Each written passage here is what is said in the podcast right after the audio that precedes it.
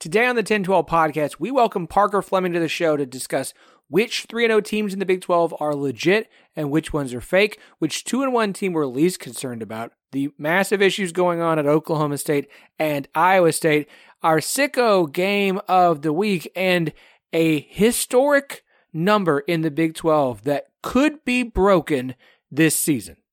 This podcast is part of the Sports Social Podcast Network.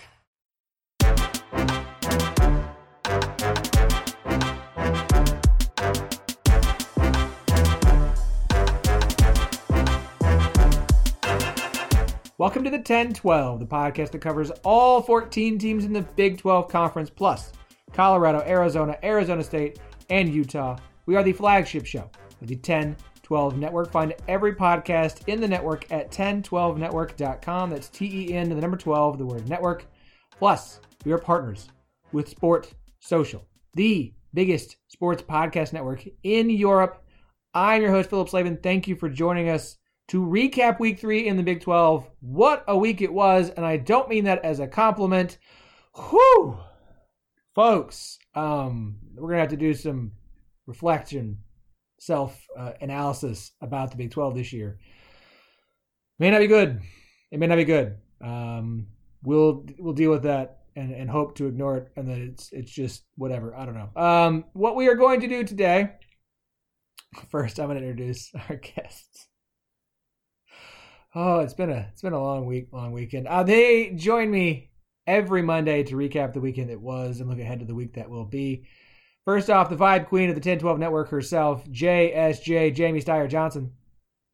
Oh man, let me tell you, what a great weekend. You know, you get you get a huge rivalry win, three set sweep over Drake. I mean, I just can't think of a better athletic weekend for Iowa State volleyball. You go, Christy Johnson Lynch. Uh, the host of the Rock Chalk podcast, the Kansas show that represents the 1012 network, Andy Mitts. Look, I say we just, you know, completely forget that week three ever happened for anybody in the Big 12, except for BYU, because they had a fantastic win against Arkansas. But everyone else, you know, no one really cares about week three. It doesn't matter. Uh, the BYU game was fun. I enjoyed it immensely. A game of runs was like watching a basketball game on grass. I guess would be the. Uh, it's not about speed, but you know what I mean. Uh, and here to provide some analytical analysis as we uh, do a little something different to recap uh, week three and kind of the season so far. Uh, yeah, I, I would name the show that he's on, but he's on so many. If you don't know him by now, I don't get on Twitter. He is StatsOWar himself, Iowa State's greatest enemy, Parker Fleming. Look, I was gonna say shout out to Christy Johnson Lynch, man. I pulled up her bio and Jamie said something there, and there it says there's many ways to describe Johnson Lynch's tenure at Iowa State. First, there is the winning. That's a that's a that's a great flex. I love that. They're hyping, they're hyping a girl up over there. Shout Bro, out to Christy goated. Johnson Lynch. She's incredible. That's a, that is a hell of a line. That is fantastic. I love that. Okay. Uh, what we're going to do today, and one of the reasons we want to get Parker on here is we're going to talk to start things off about the Big 12 teams that are currently 3 and 0, who have survived the first three weeks of the season uh, unscathed. Now, for all the 3 0 teams, that is 3 0 in non conference. There are two teams who played a conference game. They are not 3 0. We might touch on them later. We'll kind of see how this show goes. Uh, the teams who are currently 3 0 and undefeated Texas, Oklahoma, UCF, BYU, and Kansas. So here's the name of the game, folks. Real or fake? 3 and 0. Is this a real team that we should be paying attention to that is a Big 12 contender and is a real shot to have an incredible season? Or is this a 3 and 0 that doesn't mean a whole lot by the end of the season, could still sit here at 6 and 6, 7 and 5, and yay, you're going bowling, but that's a nice year.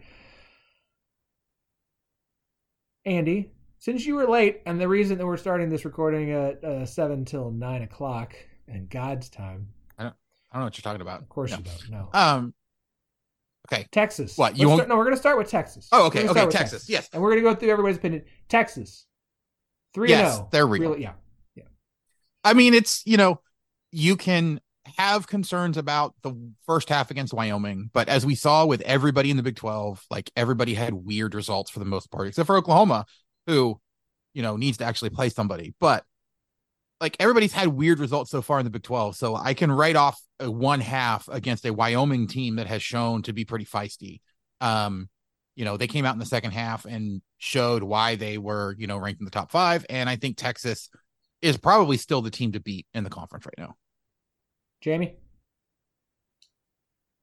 Yeah, I mean, I haven't watched a second of Texas, if we're being honest. So sure. I Talk about I vibe queen. I, I would have watched. I would have watched yesterday, but Longhorn Network, so it's their fault. I'm sure they're good. Kansas will beat them, and that'll be that. Uh, That's the uh, that's the hate ass energy we need in the uh, Big Twelve going forward. Is I don't care. Yeah, whatever. It's Texas. That's fine. Uh, I have I have Texas as a double digit favorite on a neutral over everybody except except Oklahoma and Kansas State. Um, and Oklahoma I'd have them by about six points. Kansas State have them by about nine points. So very clear favorite. Uh, I think that this summer I talked a bunch about how we needed to be unafraid of the meme and say, look, this is it. They're at the peak of their development cycle. They've got multiplicity on offense that no one has, and their defensive consistency is just about as high as anyone's there. So this is absolutely Texas's conference to lose, as boring and chalky as it is. I think the one thing you can point to uh, with Texas that, that if we're talking about not just Big 12 contention, but national contention is like Quinn Ewers, when he looks off, he looks off. Like uh, not a great game against Rice. They were very vanilla. Wyoming was not locked in.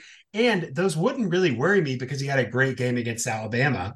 But uh, you, you go last season, and the whole issue with Quinn Ewers is not that he was bad, it's that he was just off. The timing wasn't there, the routes weren't there, it looked weird.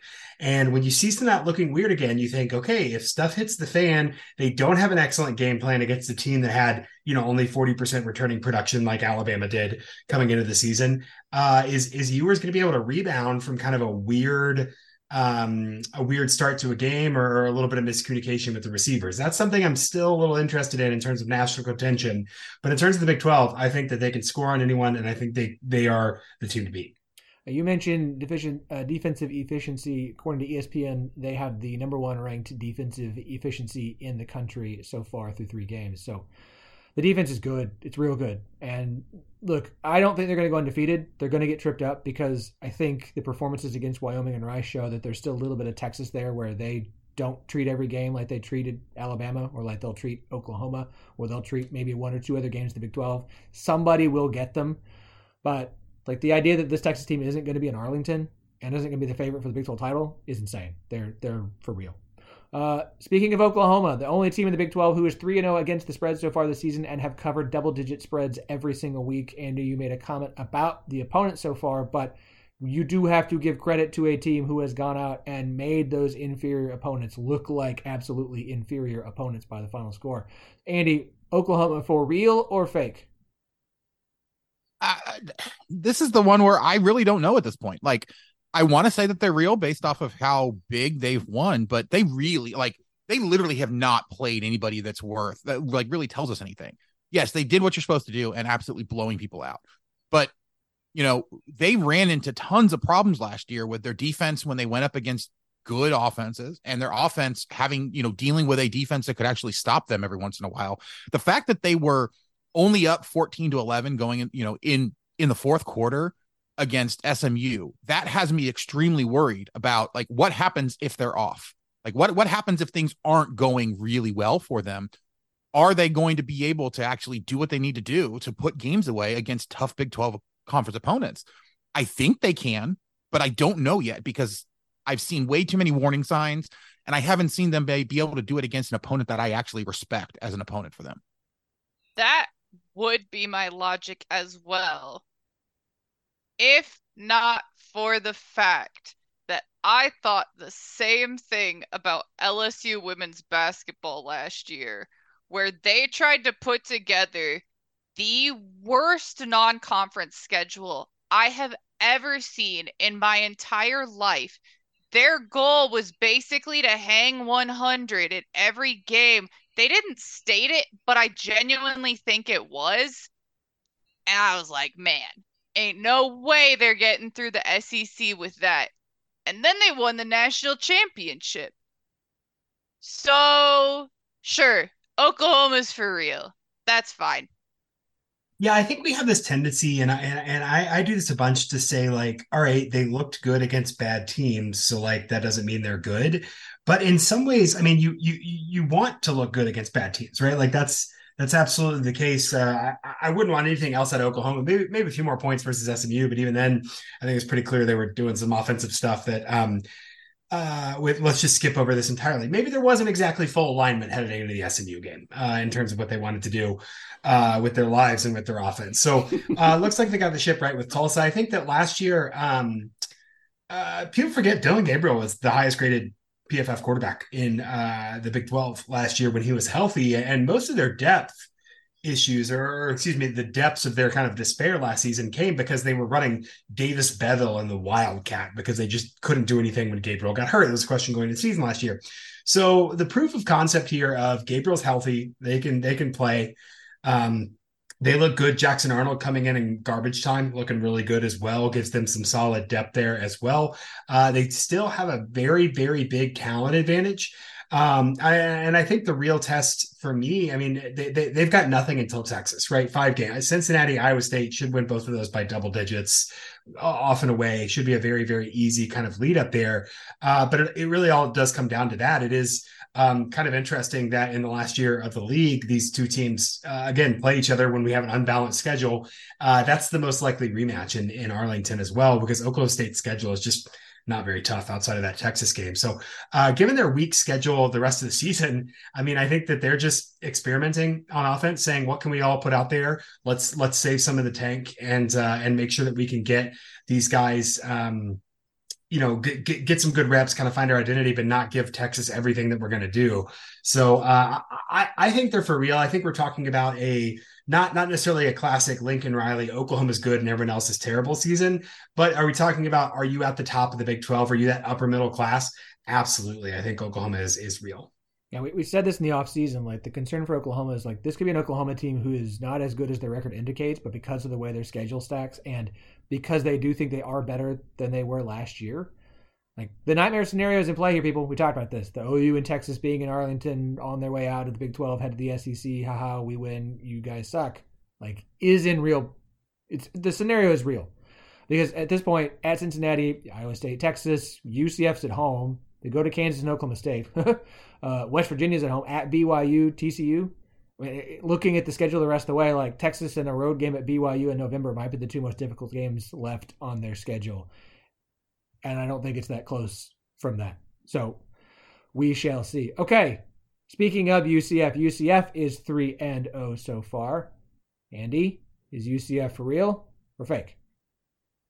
I mean, again, if we're depending on how we define for real, you know, the way that you talked about it is you know in the mix for the Big Twelve championship. When you're and, when you're three and zero, oh, expectations of a team that starts the season three and zero oh is you're going to have a good year, right? Your fan base is like, yeah, we're awesome, right. we're going to win a bunch of games, maybe we're going to make it to the conference championship, we're going to contend. Like you view yourself as we got through this slate of games, we haven't lost one, we're really good. You should be ranking us in the AP top twenty five, right? So with that mindset, is this a really is this a good team? Is three and zero oh mean something, or does it mean nothing at all? I, I I don't know that we eh, have enough from UCF yet. Like I, I think that they are a good team. I think that they are a team that has the potential. What I worry about is the fact that they, you know, it, they had to have that close win against Boise. And yes, it was out in Boise, but Boise's not a, you know, the the Boise team that we're used to seeing. Yeah, they're they're going to be a decent team in the Mountain West this year. Um, but they're not like going to run away with the Mountain West or anything like that, or you know, have an opportunity um, I think to to upset a whole bunch of teams in the in the bowl season if they actually get there. And so I, I mean, or I should say when they actually get there, because I, I mean like I think Boise is going to a bowl, but I don't like I don't put them at like a 10 win team this year. Um, and so you get some credit for winning that one, but they looked awful for big stretches of that game against Boise. Um, you know, they completely beat the crap out of the two teams that they really should have beaten the crap out of. Like give them credit for that. Again, it's kind of like with the Oklahoma thing, but in the biggest test that they had, I saw enough to make me worry about is it all going to hold together? I think they have the potential to be able to run off some good wins here. But I but I worry when it gets difficult, are they going to have what they need to pull it or to, to keep it all together and to continue to make that push. I could see them having, you know, a a four and three record kind of going in the last five games and then having to figure out if they can get enough to to really be where they need to be. Jamie? Yeah, I mean, I I kind of stand by what I said uh without really thinking about it very much before the start of the season where I thought UCF could maybe be a little bit ahead of schedule as far as being able to compete in the Big 12. Uh, I think that going out and really taking care of business against inferior opponents, like you were saying, Andy, and then being able to go and win on the road in Boise, like that's a tough environment. Uh, that's that's very much a a difficult game for for many reasons. Uh, obviously, you if you're wanting to go out and compete for a championship, you'd probably want to take care of business a little bit more there. But in the end, you get a win, and winning in close games is very difficult. I've been told. Um, so I think that they are going to be top half. I think that they will be competing in a bowl game. I don't know that I would be picking them to make the championship uh, for the conference at this point. Uh, but I certainly can see a scenario in which they could be in the conversation when we revisit this in a couple weeks still. Parker? Uh, fake if John Rhys Plumlee is hurt. Uh, I think we saw him play hurt and that he was pretty bad. I mean, they they they probably should have lost that Boise game with the turnover margin and looking at yards per play. And and like uh, like Andy mentioned, Boise's just not Boise right now. Um uh you know looking at it, it's funny to see a guy like mikey keene go to fresno and absolutely go off because he can stand in the pocket and make reads and throw but he can't run. He can't run the gus malzahn offense. That's what you got to do. That's what you got to run. So timmy McClain only seven attempts against villanova. It's villanova. We're not going to take too much of that. Two of those went 10 plus yards but um yeah I, I, I don't know that McClain is a game changing rusher in the same way that Plumlee is, and he's certainly a worse passer, uh, which very low bar uh, to to to clear, and I, I, still think that he's clearing it. Um, and, and, I think that what that ends up being is that when we get into conference play, what I'm watching for against Kansas State here is uh, dimensionality. The run game is legitimately good for UCF. Uh, RJ Harvey is good. They've got some continuity in the offensive line there. The gravity of having a rushing quarterback really, really helps. But if I can shut down any semblance of a pass, if I can lock up the two dudes, um, um, Hudson and Baker, uh, and even Townsend's been a little spicy there as a third option, 10 targets. But uh, Hudson and Baker, if I'm look, my ones can go against the ones in the pass game, and I'm just asking a, a, worse guy to beat me. If I can take away the run and say, Timmy McClain, you make a precision pass, and that's how I'm going to lose the game. I think UCF ceiling is is very, very firmly that five, six, seven best case scenario right now. So depending on how long they go without John Rhys Plumlee, I, I'm inclined to believe they're going to be more towards that middle of the pack, seven, eight, nine. But if he comes back, if they can be a little bit feisty, they have a stronger sense of identity than a lot of other teams, then we're flirting with that, you know, five, six, seven kind of finish for them. So not not real pending the status of John Rhys Plumlee. Uh, and, and and the longer that he's out, the less real they are. And that makes a lot of sense. Uh Hey, it's Kaley Cuoco for Priceline. Ready to go to your happy place for a happy price? Well, why didn't you say so? Just download the Priceline app right now and save up to 60% on hotels. So, whether it's Cousin Kevin's Kazoo concert in Kansas City, go Kevin, or Becky's Bachelorette Bash in Bermuda, you never have to miss a trip ever again. So, download the Priceline app today. Your savings are waiting. Go to your happy place for a happy price. Go to your happy price, Priceline. Andy, the team nearest and dearest to your heart, Kansas Jayhawks, 3 and 0. I would definitely call that a disappointing win, though for Kansas, you shouldn't be taking any win lightly when it comes to football. Uh, even a win on the road at Nevada that was closer than it probably should have been. Andy, is Kansas for real or fake? I would trend to calling them for real. And I, I think it's very fair to question after that game against Nevada. What I would mention, though, is the fact that you look at, you know, they were without Austin Booker, one of the one of the better pass rushing specialists that they had, um, you know, in the game against Illinois, and they were without Cobee Bryant for, for the first half.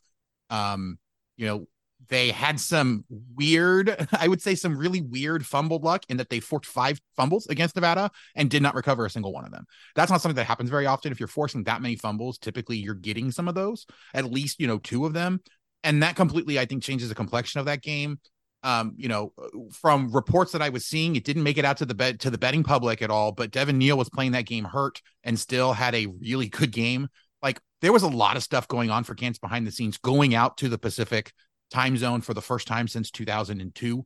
Like it's it's been a really long, a difficult week for the Jayhawks because of everything that happened after coming off the, of the emotion of the huge win against Illinois for them, a game that they fairly dominated until we had some refing shenanigans that got some players ejected and then Illinois started making a comeback. So I think there's enough there that you can explain away kind of the weird results that make you question them.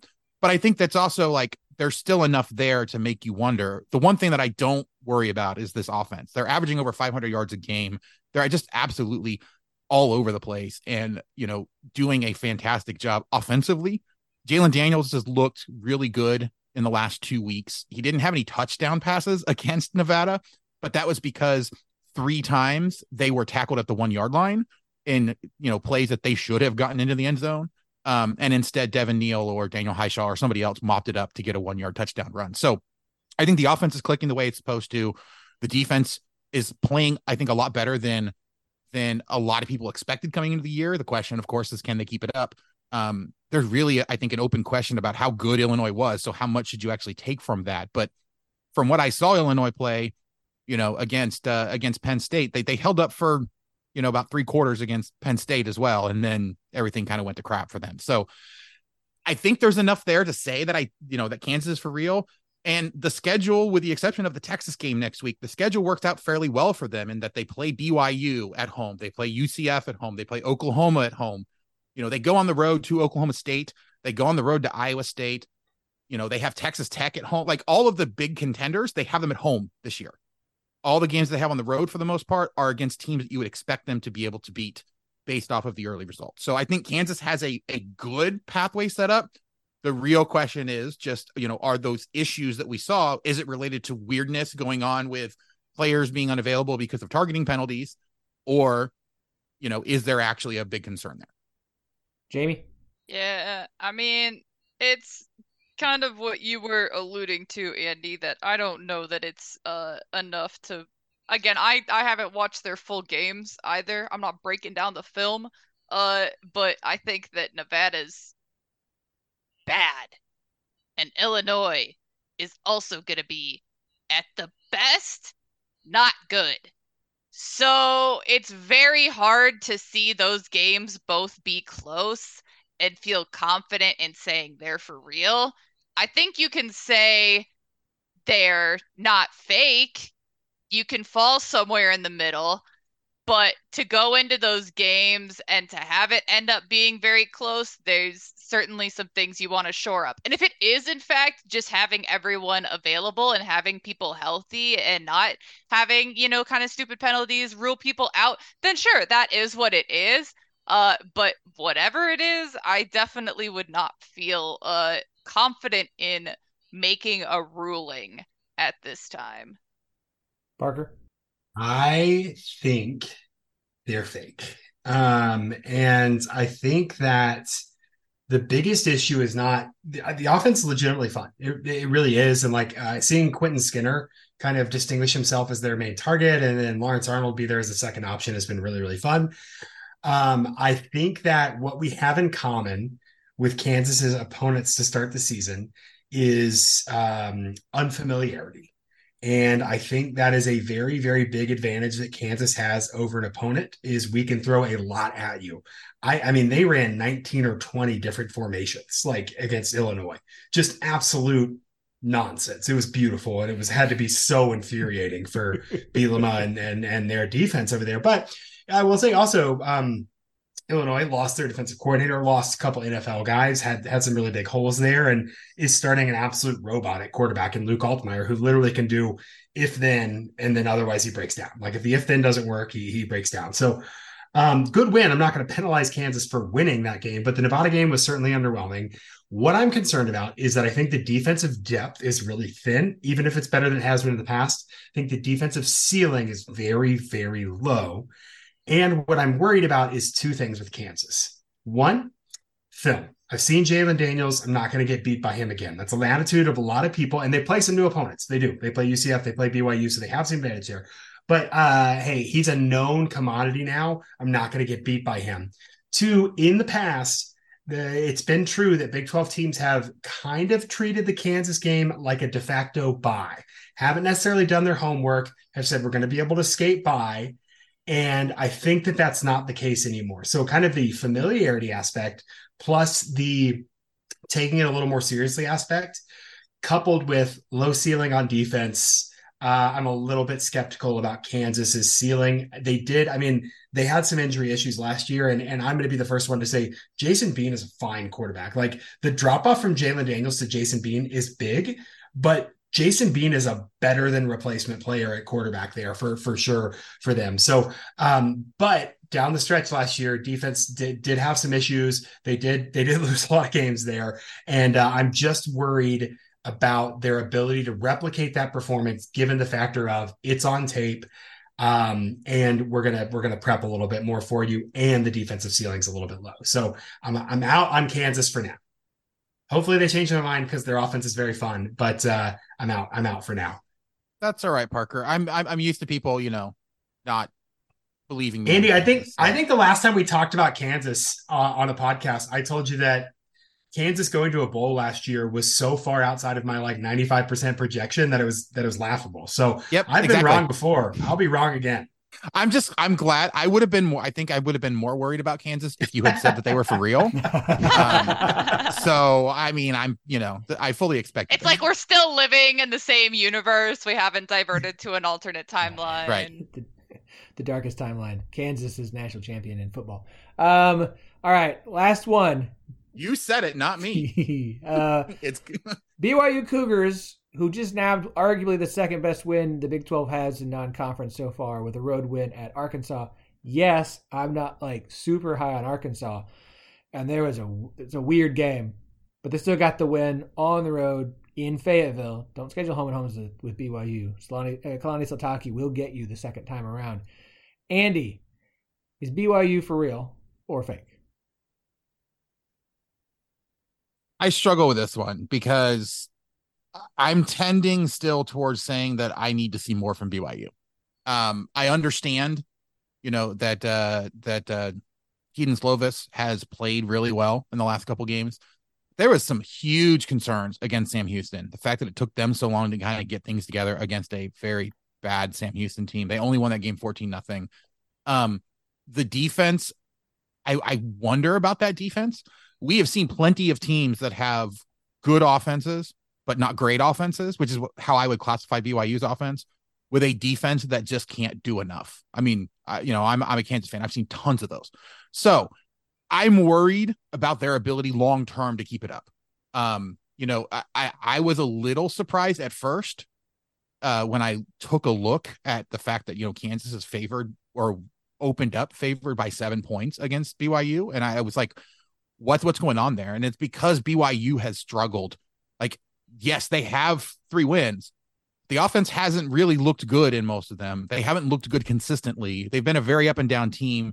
They got down fourteen nothing against Arkansas, came storming back all of a sudden uh, you know, to lead 21 to 14, then immediately went down 31 to 21. Like that was a very back and forth game with a lot of strange momentum going back and forth, and which is it's good for them to ha- to be able to get that road win. I just don't know how many times they're going to be able to do that with a a quarterback and an offense that's as inconsistent as they've been this year.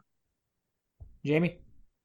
Yeah, I mean, same kind of deal. Like, I think that they're solid. I am not ready to say that they're totally fake and about to tank, uh, but I'm also not declaring them going to the championship game. I think that they are much more likely to finish somewhere in the in the middle, and I don't have anything else uh good to add other than that.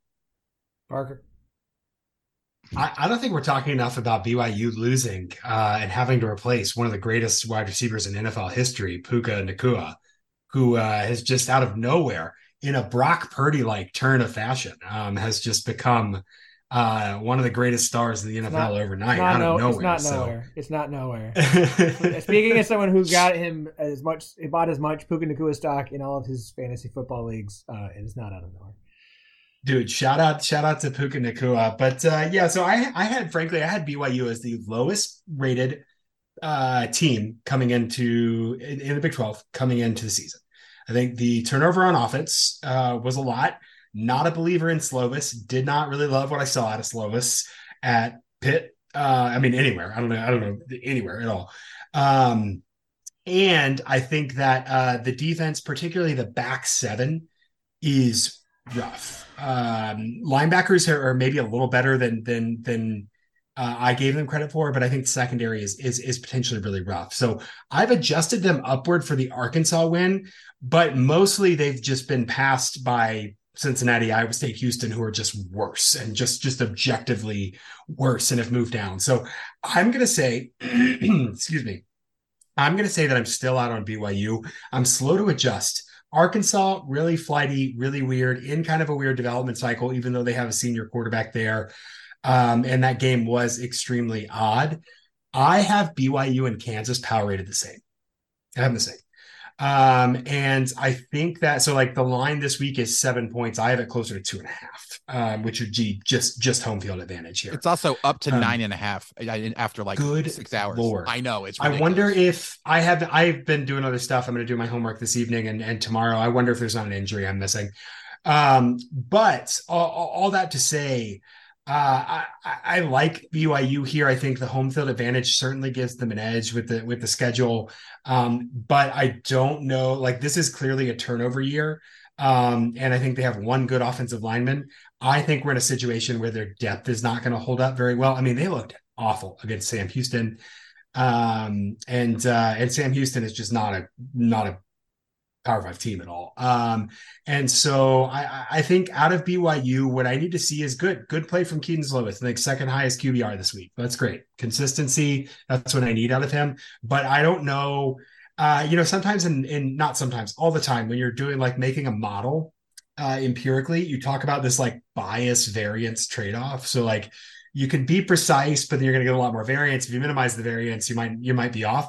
Kedon Slovis kind of has this like efficiency and explosiveness trade off, I think, in the BYU offense. So like if he's going to be efficient, I don't know they're going to be very explosive. If he's going to be explosive at all, he's going to be super erratic. So uh, I, I don't know what the vision for the BYU offense is, kind of managing that. Uh, and then again, the back seven, I'm not super high on. So uh, I'm I'm out on BYU as well. I'm I'm calling them the three and zero oh fake pretty pretty easy competition and a pretty weird spot for Arkansas there. Yeah, I think the thing that jumps out to me with BYU is I have them a lot like Cincinnati, where things could have gone really good if all of the changes worked for them and they could fall apart at any time as well, just because there's no consistency, I think, at all in the way that Cincinnati and the way that BYU have been successful this season. We saw Cincinnati lose to Miami of Ohio.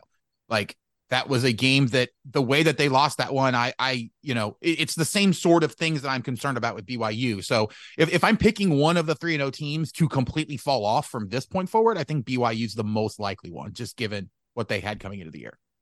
I think that's a fair way to frame it. Also, I'm contractually obligated to say that I think Cincinnati stinks and made a terrible hire and is going to be in such a bad place as a program for the next couple years.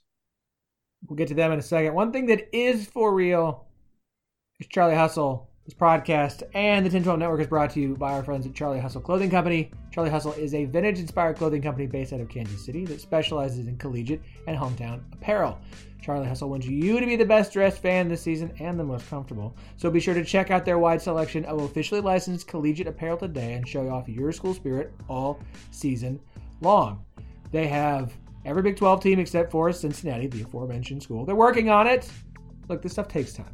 Okay, it's typically not the apparel company's fault. It's the school wants to be stubborn, to, you know, whatever. But the collections that they have for the rest of Big 12 are incredible, especially if you're a Kansas and Kansas State fan. Folks, it's, it's based out of Kansas City. Like, which schools were some of the first ones you think they got? Yeah. And they have great stuff. They have an Oklahoma State wrestling shirt. Other cool vintage apparel companies don't have Oklahoma State wrestling shirts. Charlie Hustle does. And Charlie Hustle wants to be in the Big 12. That sold them to us. Plus, the stuff is incredible. So, go to charliehustle.com. Use the promo code 101215, T E N 1215, for 15% off all non sale items. I did not say first purchase. I said all non-sale items. So if you want to buy something for yourself now, and maybe you want to do some Christmas shopping later, promo code 10 12 15 TEN 1215 for 15% off all non-sale items. With over 30 schools to choose from, including 13 of the 14 current Big 12 schools, they've got you covered with all your collegiate apparel needs. Shop today at charliehustle.com. Use that promo code 10 12 15 for 15% off. Charlie Hustle, vintage made fresh. I have to say, the way you said Charlie Hustle does made me think of the Family Guy Pepperidge Farm remembers. Pepperidge Farm remembers. yes, they do. Uh, Parker, before we get Don't make me do math. Who are they? Who are they missing? Cincinnati. Cincinnati, the only one that they're missing Cincinnati. Oh, you said that. Okay, yeah, yeah, yeah. That's fine. I mentioned. Yeah. It's all right. Uh, there also happen to be five current teams in the Big 12 who are two and one through three weeks of the season. I want to ask each of you who is the one that you are, let's say, least concerned about moving forward? Where the loss is a loss, it doesn't necessarily mean that the, se- the season is over. They've still got a ton to play for, and that may be one of the only losses they suffer this season, perhaps. Uh, those schools are TCU, Kansas State, Cincinnati, Oklahoma State, and West Virginia. TCU's lost, of course, to Colorado in week one, Kansas State this past weekend to Missouri, Cincinnati this past weekend to Miami of Ohio in the battle for the bell, Oklahoma State at home to South Alabama this week, uh, and West Virginia in week one at Penn State. Philip, I, I noticed that you couldn't say that one with a straight face. no, okay. Uh, maybe we'll see. I'll, we'll I'll see. jump in Uh, here because there's thoughts. two different ways to look at this, right? There is which one is their loss most concern or least concerning? And for me, that would be West Virginia because we fully expected them to lose to Penn State. And honestly, I thought they played against Penn State a whole lot better than I expected them to. However, I don't think that their ceiling coming into the year was nearly as high as with Kansas State. I'm concerned about the way that Kansas State lost to Missouri, but the fact that they lost to Missouri isn't necessarily, you know, as worrying as most of the other ones. So I would say, in terms of team that I'm the highest on moving forward, that's definitely Kansas State. Team that I am least concerned by the way that they lost or the team that they lost to would be West Virginia. Okay, fair take, fair take. Jamie, I got I got lost for a second. I'm just gonna be honest. Look, you Oh, you Lost my said I, I was trying to think. go ahead. I've been really good so far. you've been, you've been killing it, Uh, Jamie. Just killing it. So, um, I'm gonna I'm gonna cede my time for the moment while I try and figure out um Do, do, what's going on? do you want us to come back? Or you just want to move it, move along? You know what? I think that if we move along, I'm I think gonna, she said everything she needs to say. I'm to gonna say. be in a really good spot. I'm Okay, gonna be in a really good spot. all right. Yep. Uh, we call her the vibe queen for a reason. Parker, Yeah, I, I don't know. Um, See, this is a tough one. yeah, it really is. I mean, I'm thinking about this. Like, I think I I was pretty sure that South Alabama was good and that Oklahoma State was bad. So that really didn't change my perception of them. And you made a good point about West Virginia.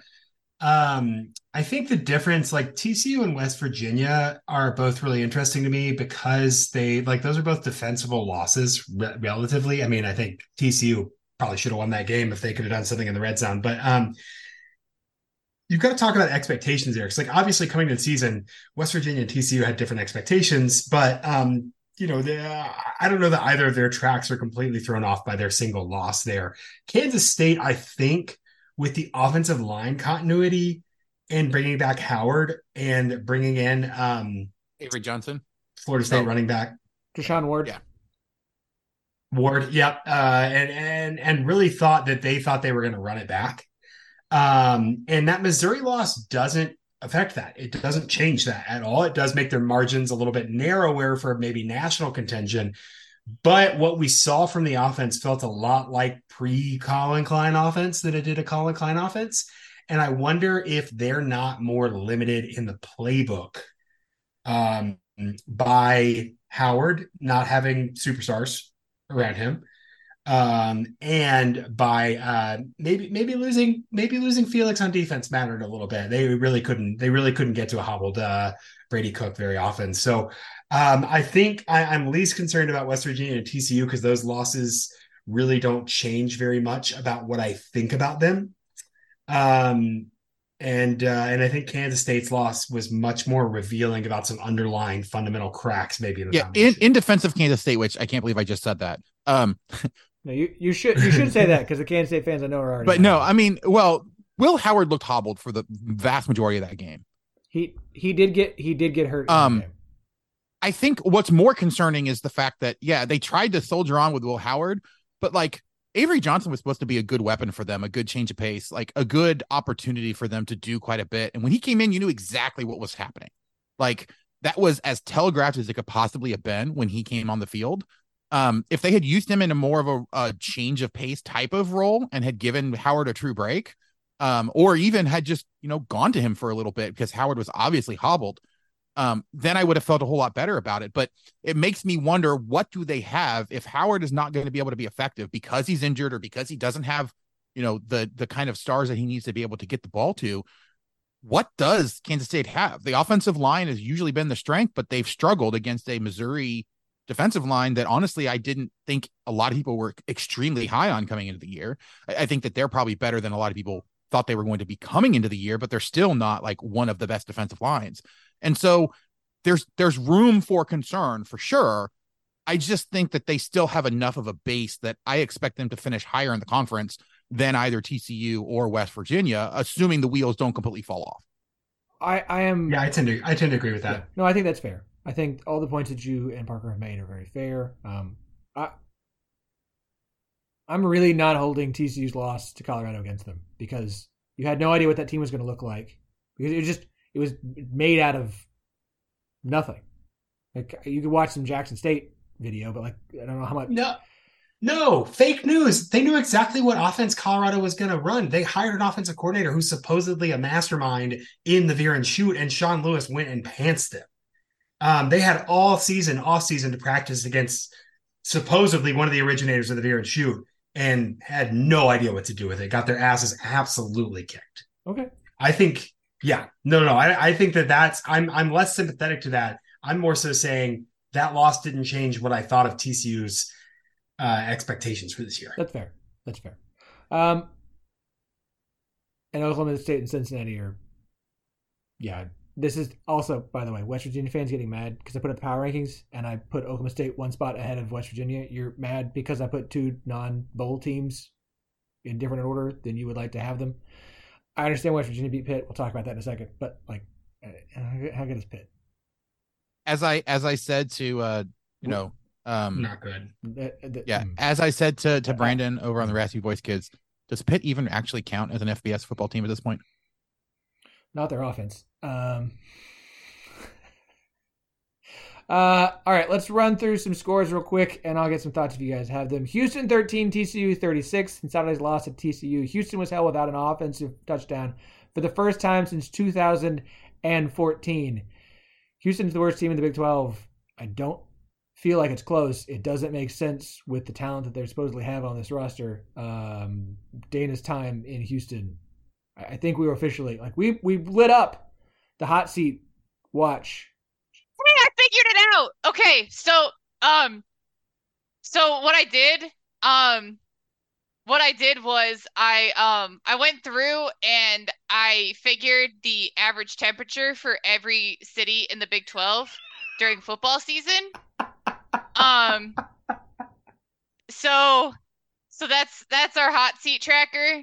Uh and incidentally, the second hottest location in the Big 12 during football season is in fact Houston. Um but yeah, that's that's what we're gonna do. I, I cannot wait for this graphic review. I cannot. I I cannot wait. I haven't Oh, anticipated oh. anything this much since my kid was born. Oh, well then I've got really bad news. Um I haven't I haven't made a graphic for it, but this is just my theory. Um so we'll get there. But there's there's a method to it now. We at least have a theme oh, for the graphic. oh. I, I, I might I might quibble a little bit about Seat- Houston seat being the worst, by- oh, but- God.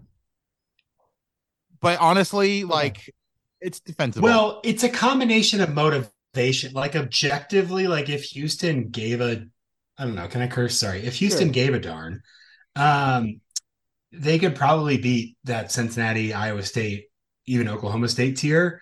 It we are talking about the Q word already. Uh, Dana is on the sideline yelling GDMFer after every play, uh, yelling at kids and stuff, dude. They just there's there's some bad mojo down there, dude. Mm-hmm. Mm-hmm. Mm-hmm. Uh, we mentioned earlier Cincinnati 24, Miami of Ohio 31. Uh, here's the stat. Including overtime, Cincinnati had drives end at the Miami of Ohio three yard line, 10 yard line, five yard line, six yard line, 18 yard line, and two yard line. They scored nine points on six of those possessions and lost that game. I gave Cincinnati a ton of credit for week one and week two, blowing out an FCS team like you should and beating Pitt on the road. Turns out, and this is why like Pitt might just not be very good. Pat Narduzzi is literally allergic to offense. It's why when the one year he had one, he immediately ran off the offensive coordinator. Like Pitt may not be good. I don't know how much we should take away from that win. And at this point, my uh, I should have just stuck with my prerequisite my uh, my preseason expectations of Cincinnati is it's a terrible hire. It's not going to work, and we'll see how this team does. We'll see how this team does moving forward. I mean, they're going to probably pull off a win or two. They shouldn't, just because it seems like the offense might be spicy enough. But whew, losing that game, not the thing you want to do in your first season, Scott Satterfield. Uh, West Virginia 17, Pitt 6. Remember how I said Pat Narduzzi might be allergic to offense? I think he might be allergic to offense. The, the man does not want offense. He, he he would win. Like I think Pat Narduzzi might hate offense more than Matt Campbell does. Sorry, Jamie. I don't even think Matt Campbell hates offense. I just think he doesn't understand it. um, congrats West Virginia on this win. I'm not going to take. Look, I, I'm making jokes. I'm not taking anything away from you. It's a rivalry game. You got this game at home for the first time in more than a decade. Like, celebrate, drink, revel, enjoy the next week. Y'all absolutely deserve it. Holding Pitt to six points is incredible, especially after CJ Donaldson gets hurt. Quarterback Garrett Greene missed most of the game when he got injured. Uh, West Virginia, of course, won the turnover battle here 3 2 1. Y'all, just enjoy it. Enjoy yeah, it. that's It- that's it- my biggest concern is the fact that Garrett Greene got injured in that game. Like looking at and knowing what we know about Pitt now, like I'm glad that West Virginia won that one because it would have been not great if they hadn't won that one. But um, you know, I, I think that that's the most concerning thing as a as a West Virginia fan is, and why you should enjoy this Pitt win as much as you do in in a rivalry game is because, yeah, you beat Pitt and you beat them fairly convincingly, but Garrett Greene going down really kind of changes the complexion of this offense. it will be interesting to see what they look like. Like I said, we'll talk about this coming week here in a minute. Um, let's hit a couple of the FCS games. Texas Tech 41, Tarleton 3. Yeah. So Philip, you had told me that you oh, wanted yeah, to look, ahead. you wanted me to to look at this one really quick. Um, hit yeah, 41-3, Texas Tech did pretty much whatever they wanted. Tarleton State did not score until the last five minutes of the game. Um, on a field goal after the game was well and over. I think the biggest thing to come out of this game, though, is the fact that there are still concerns and there's still questions about who the starting quarterback should be. Texas Tech has had plenty of issues with trying to have a starting quarterback make it through an entire season. Um, Tyler Shough, you know, started the game. He had, uh, looks like actually he, I mean, he had a, a rushing touchdown. He had a passing touchdown. Um, but Behren Morton came into the game and ended the game. And there was a lot of Texas Tech fans that I saw and just kind of watching the actual game itself. It seemed like Behren Morton had a better grasp on the offense, was running the offense better. And so there is legitimately, it seems like, at least among the fan base, a quarterback controversy for this team again. Um, makes you kind of wonder, you know, what is going to happen there with this team. Um, it's not the way at all that Texas Tech was expecting to start this season. And, you know, the fact that they can find something to argue about coming out of a 41 to 3 win makes you kind of wonder like what's what's going on. It's Morton time. That's all I'm gonna. I gotta I gotta actually take the graphic with Tommy the Green Ranger and put Behren Morton's face on it, but it takes time and I'm not a Photoshop. What you should do is get one of the ones that they photoshopped uh for that people started doing for Yeah, Morbius. it's Morbin time it's and make Morbin it- it's time, Morton and time. then put another one over it. It's a good one. That's got so many. Somebody get the It's got layers. somebody get the intern Yeah, on that. yeah. We need a couple Behren Morton gifts. There's yeah. Parker, you have an intern. Why don't you uh, have him take care of that? Um, I'm legally not allowed to joke about my intern on podcasts. Sorry. fair enough. Fair enough. Uh, that's fine. Uh, we are talking about UCF. We talked about Kansas. That's what I do when I when I work. What joke about your intern? No, I just do whatever I want because I'm a glorified babysitter. Uh, Baylor 30, Long Island 7. This game was weird, ugly, and gross until a lightning delay, and then Baylor came out and kind of put the game away. I don't know how you walk away from a 37 to wi- 30, 30 to 7 win over an FCS team that is now 0 3 and not great. Feeling confident. I'm not sure how you confident you can feel as a Baylor fan through the first three weeks of the season. It went from ugly and gross for both teams to ugly and gross for one team after the lightning play. That that was it. That feels about right. Feels about right. Parker, do you want to you want to offer any thoughts on Baylor? Dude, Baylor stinks. They're just like in such a bad situation. Like 2020 was perfect because they had all those old guys, and so their development lined up where their offensive line and their uh, skill positions matched up on offense, and then their um, defense had like studs everywhere, and they just don't grow on trees anymore, and they haven't been able to develop them. And their offensive line is off cycle with their development of their skill positions. I honestly think if you ask Dave Aranda, he would admit to making a mistake letting Bohanon go. Um, I think that they've been that messed up. Like it's just it's rough, man. It's rough. And I like Aranda. Like I, I hate to see that. I don't know if it's working out though. Yeah, no, I agree. I, I don't want to see him go. Um, I do. I'm going to say it. Look, Parker's the one who started the line, and I think it's accurate. I think you have to talk about COVID in relation to Iowa State's best season under Matt Campbell. I think you need to start talking about the COVID factor in relation to Oklahoma State and Baylor's 2021 season. Uh, Super Seniors only existed because COVID, and they played a huge part in both those teams finding their way to Arlington, which leads us to Oklahoma State. I don't want to spend 20 minutes of this show talking about Oklahoma State because Saturday's performance doesn't justify 20 something minutes talking about Oklahoma State or my current thoughts on Mike Gundy. I'm going to, I've got a lot of notes. I'm just going to go with this. Mike, Leach, uh, Mike Leach used to say the definition of insanity is doing the same thing over and over and expecting a different result. I'm now currently implying that to Gundy's retention of his offensive coaching staff, uh, which I is think you're flat out saying it, not implying it. Not only that, Shot but at Mike Leach was not the only person that said that. He just is a great person. I'm just gonna give Mike Leach a quote because it's fun to talk about Mike. Fair. Leach. No, no, Sit I, I, I'm I'm fully 100 percent behind that. pet, pet your cat, Okay. Andy. Uh, Gundy went after reporter at pistol firing after the bowl loss last year when he asked about making offensive coaching changes, and Gundy dug in and kept the staff the same. It's a staff that has now averaged 16 points per game over the last nine games, and you can point to injuries all you want. The only injury I think that matters in relation to this is Spencer Sanders, who's the only good quarterback they've had on the roster in a long time. And right now, I'm fully expecting Gunnar Gundy to be the starting quarterback for Oklahoma State moving forward because Alan Bowman has been, but just. I don't, I don't, I don't, I don't necessarily blame him. The guy had started football game in like three years. Um, it's not good in Stillwater at all. That is the worst loss of the Gundy era in relation to yes, they've had you could argue worse losses. They lost at Troy in like his second season. Um, you got blown out at Kansas State last year after starting five and one. Um, they've had bad losses. This is not the kind of they had the fluky fail Mary to Central Michigan in 2016. You got pantsed at home by South Alabama. That is not the kind of loss you're supposed to have at this point if you're still a good program. This is gonna be a long season. It's gonna be a long. I mean, long season. at at this point though, it I makes remember. me wonder if oh, go ahead, Andy. like you know we've talked off and on but i think i think even talking all the way back you know it was several years ago where we had the question about whether uh, gary patterson or mike gundy would you know le- uh, leave their school first.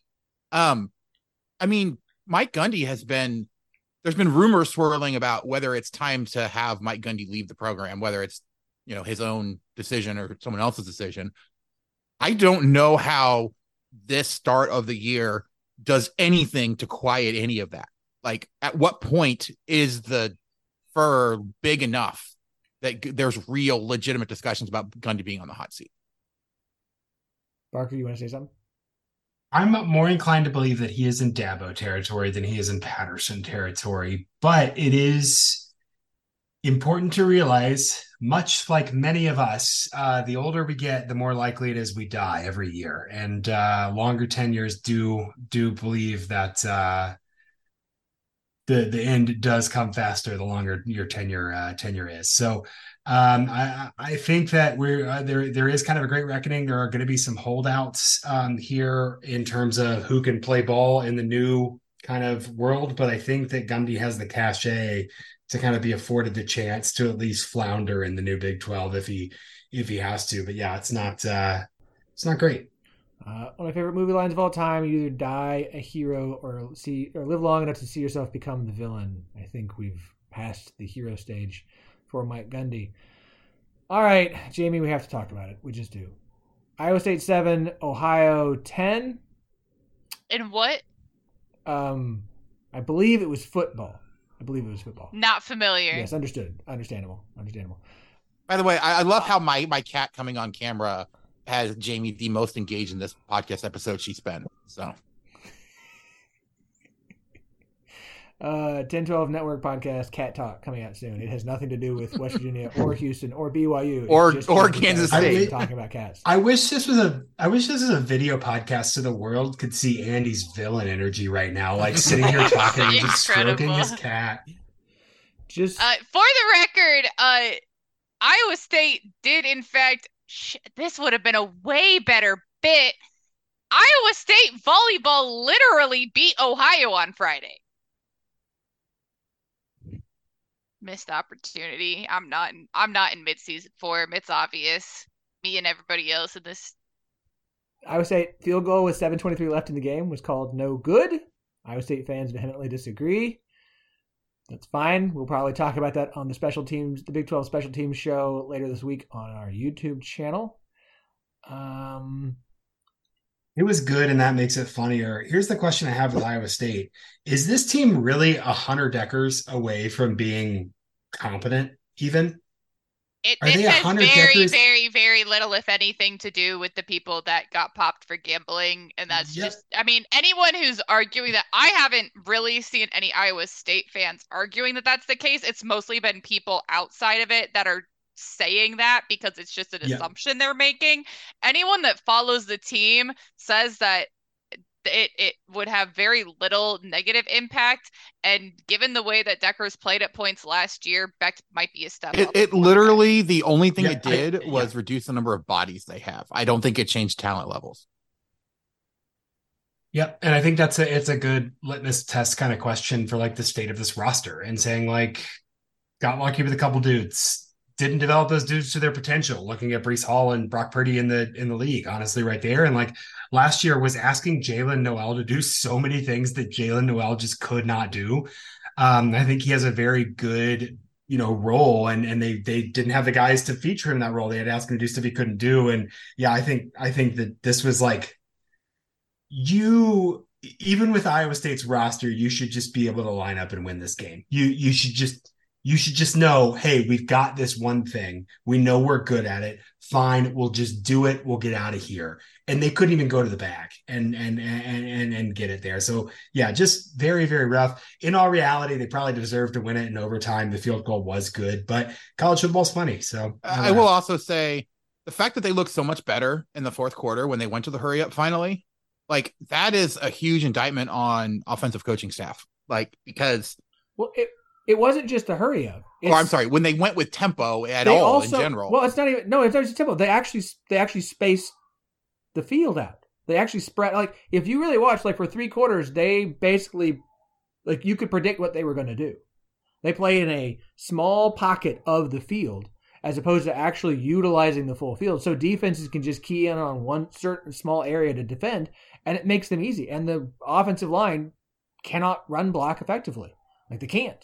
And so once they actually spaced things out and, and let the like and played football like you're supposed to in the modern era, like they moved the ball pretty well and they trusted their quarterback and they they got a touchdown drive. And so it's just like if you're gonna play ugly football, low scoring football, and you can't find yourself a guy who can make field goals because he did have another miss in the game, and you can say, well, that should have been a make and it should have been fine, but like, like you you you need a field goal kicker if you're gonna play ugly football and you can't make a high percentage of your field goals, like this is what you get. And Iowa State special teams, like, yeah, they're they seem like they're better this year, but they've been terrible under Matt Campbell the entire time and plays into the whole like we put the stat on Twitter. He's now six and twenty one in any game, in all games at Iowa State, in which the betting line before the game is minus four plus four.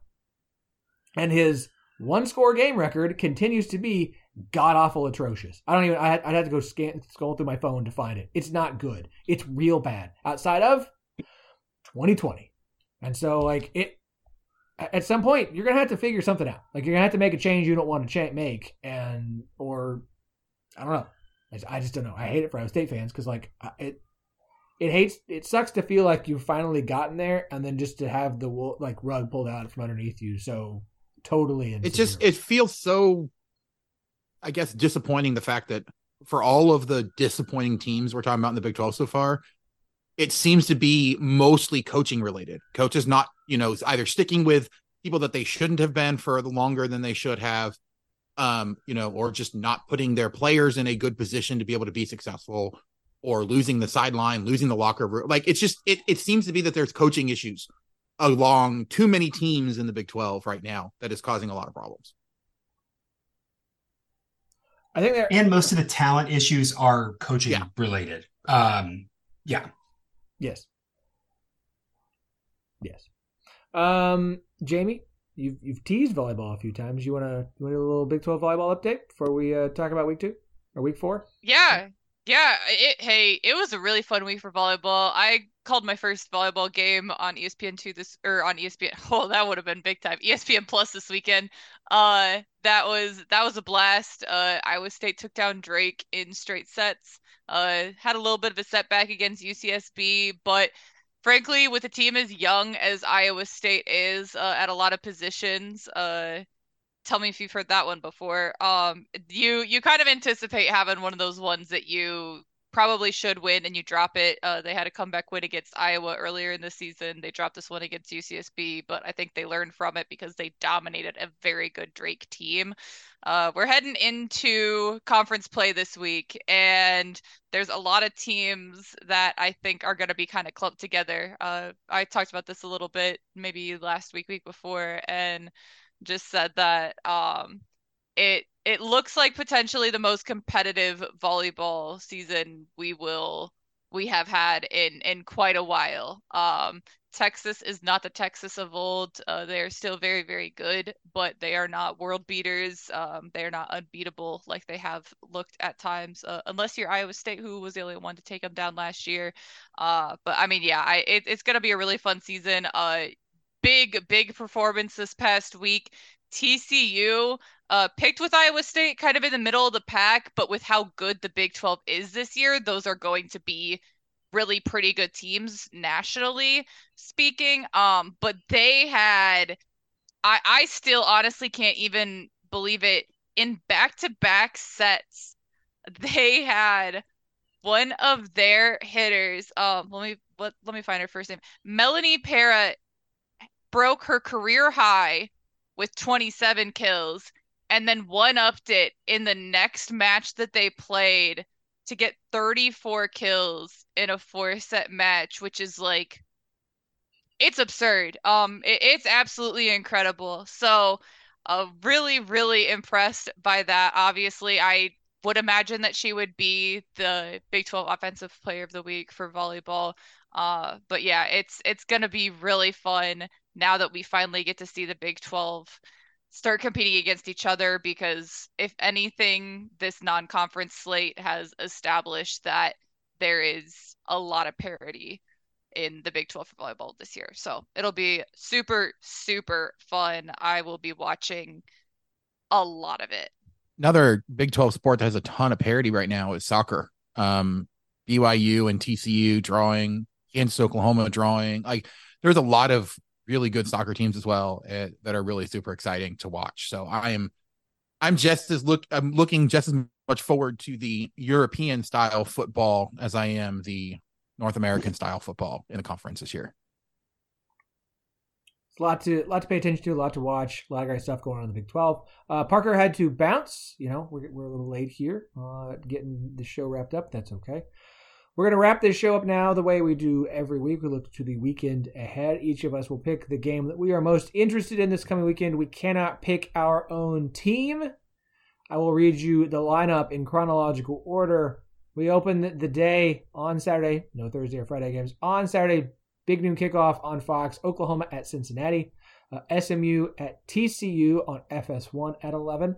Uh, 2.30, we get BYU at Kansas on ESPN. 2:30 we also get Texas Tech at West Virginia on ESPN Plus. 3 o'clock Oklahoma State at Iowa State on FS1. Houston hosting Sam Houston at 6 o'clock on ESPN Plus.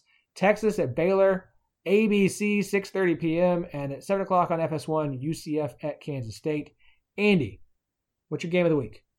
First of all, I do want to say that it's kind of strange to have Kansas being on ESPN uh, at 2.30 in the middle of the afternoon like that's just a little weird for me. But in terms of the game i'm actually looking forward to it's a it's a tough one for me right? Because we're either looking at a an undefeated ucf against a kansas state team that's looking to bounce back at the end of the day or i think an intriguing matchup that's going to tell us more about the middle of the conference in texas tech at west virginia. I think just because of the fact that it's ucf's first big 12 conference game I'm going to go with UCF Kansas State um, because I can't go with Kansas BYU. But I, I like I, I, think that those are the ones that are the more interesting ones to me of the the teams that are coming new to the conference that have tough tests but have a good opportunity to actually win those tests.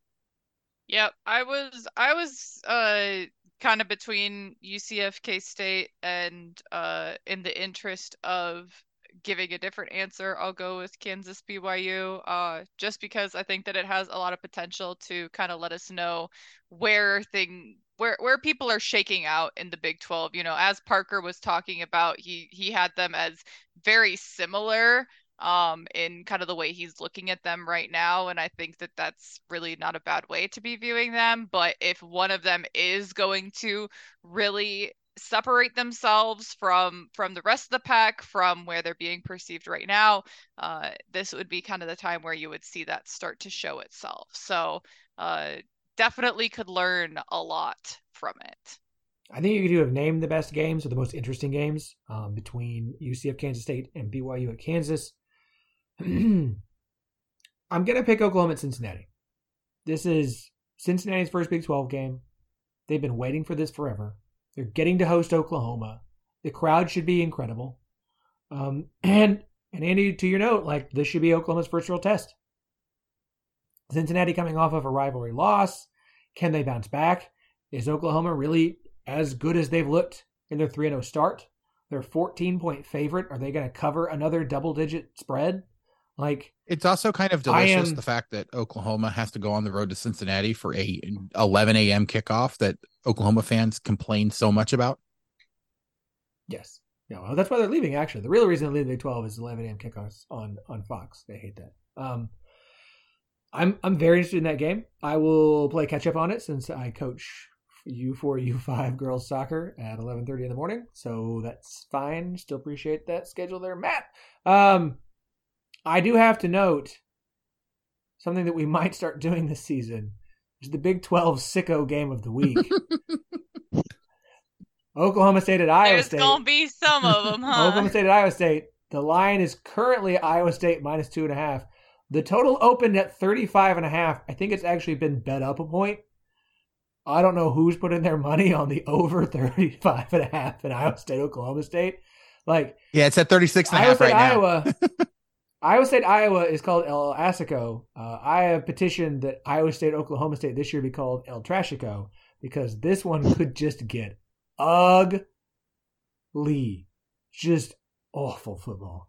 Um, I feel like I there's will... something uh, state penitentiary related that we could work into a name for this. Uh, tra- Trashico works. It, it, yeah, I guess that would work. But it's not a it's not a major rewrite of the original name. Yeah, I, am just going to give you a, a, sneak peek for Thursday's pick show. I'm taking the under in this game. I don't. I don't care what the line go move. I don't. I'm taking the under. It's it's that kind of stuff. So this feels uh, like it could be a game where for... the total points could be under ten. Like I'm just saying, that's how bad it seems like it could be. Six three, like well, no, because that would require if Iowa State wins three to two. two Give me a three to two game. no, um, I, I do wonder though It's- if, if we it's say six- it's Sicko's game of the week. It's six three in Oh, overtime. yeah, there we go. no, no, double overtime. Oh God. Um, but no, no. I mean, I I do wonder if we start doing this sickos game of the week, right? Like, um, how many of those are over or under two games that don't involve either Oklahoma State or Iowa State? I don't I don't see that happening. Like I, I thought you were gonna set the over under on Iowa State games, and I was gonna take the over. Because I promise you, the week that Iowa State and Baylor meet, that's that's the sicko game of the week. So, Uh, but it's so what you're Iowa saying State is that every single one of those games is going to have either I- Iowa State or Oklahoma State in it, or, or, or Baylor or Houston. right? It's about it's about who who's gonna run it up on him. No, no, no. I, I want two bad teams that probably like this one works because ni- neither team might score. Like we we. That's what I'm saying. It's like finding who's in a game where they ain't gonna get it run up on. Oh yeah, there it is. Yeah, yeah. Lowest score. The uh the lowest point total in a Big Twelve game ever. Well, note this. I had to do this research. Is twelve points total. It was three times. Team has won twelve to nothing. That's the lowest points scored in a Big 12 conference game since the conference was founded in 1996. Will Oklahoma State, Iowa We're State breaking it. make new? Yes. This season we may have a single digit total. And honestly, I think the worst part is that there's more than one possibility. Oh, That's the thing is it's it's not one game I'm saying, but this season I think there's a good shot we get a single digit there, total. there's our there's our 10-12 Twitter poll of the week. Is does do as a new record record low hit this season? Oh, Oh, boy. that's a that's a note to end on. Uh, we appreciate Parker uh, hopping on the show with us. He's of course StatsOWar on Twitter. Uh, he does look. The man does a ton. He is on so many different shows, and I watch a bunch of them because I, I think Parker does incredible work. I understand some people who don't like him. That's fine. You do you. Uh, also joining us as usual, Andy Mitts at Andy Mitts twelve. That's M I T T S. Yes, Kansas State fans, we know you don't like him. He of course is the host of the Rock Chalk podcast. It's available everywhere podcasts can be found, as well as at Ten12Network.com. T E N the number twelve. The word network JSJ is at J S T E Y Z on the Twitter machine. We are at Ten12 Network on Twitter, at Ten12 Network on Blue Sky, at 1012 Pod on Threads and Instagram, and 1012 Podcast on YouTube. Yes, we'll have uh, an interview on Tuesday. I don't know what it is yet. Yes, we will have a special team show on Wednesday. I don't know who the guest is yet. We'll be talking about the Iowa State Miss Make Miss Miss Make Make Miss, um, and probably the Missouri one. That feels like a good starting point for the show and whoever, whatever else happens. So, and of course, Picks Pod on Thursday. Make sure and leave us five stars and review. We would appreciate it. Shop, Charlie, hustle, check out, sport, social. We'll talk to y'all again on this thread on Thursday.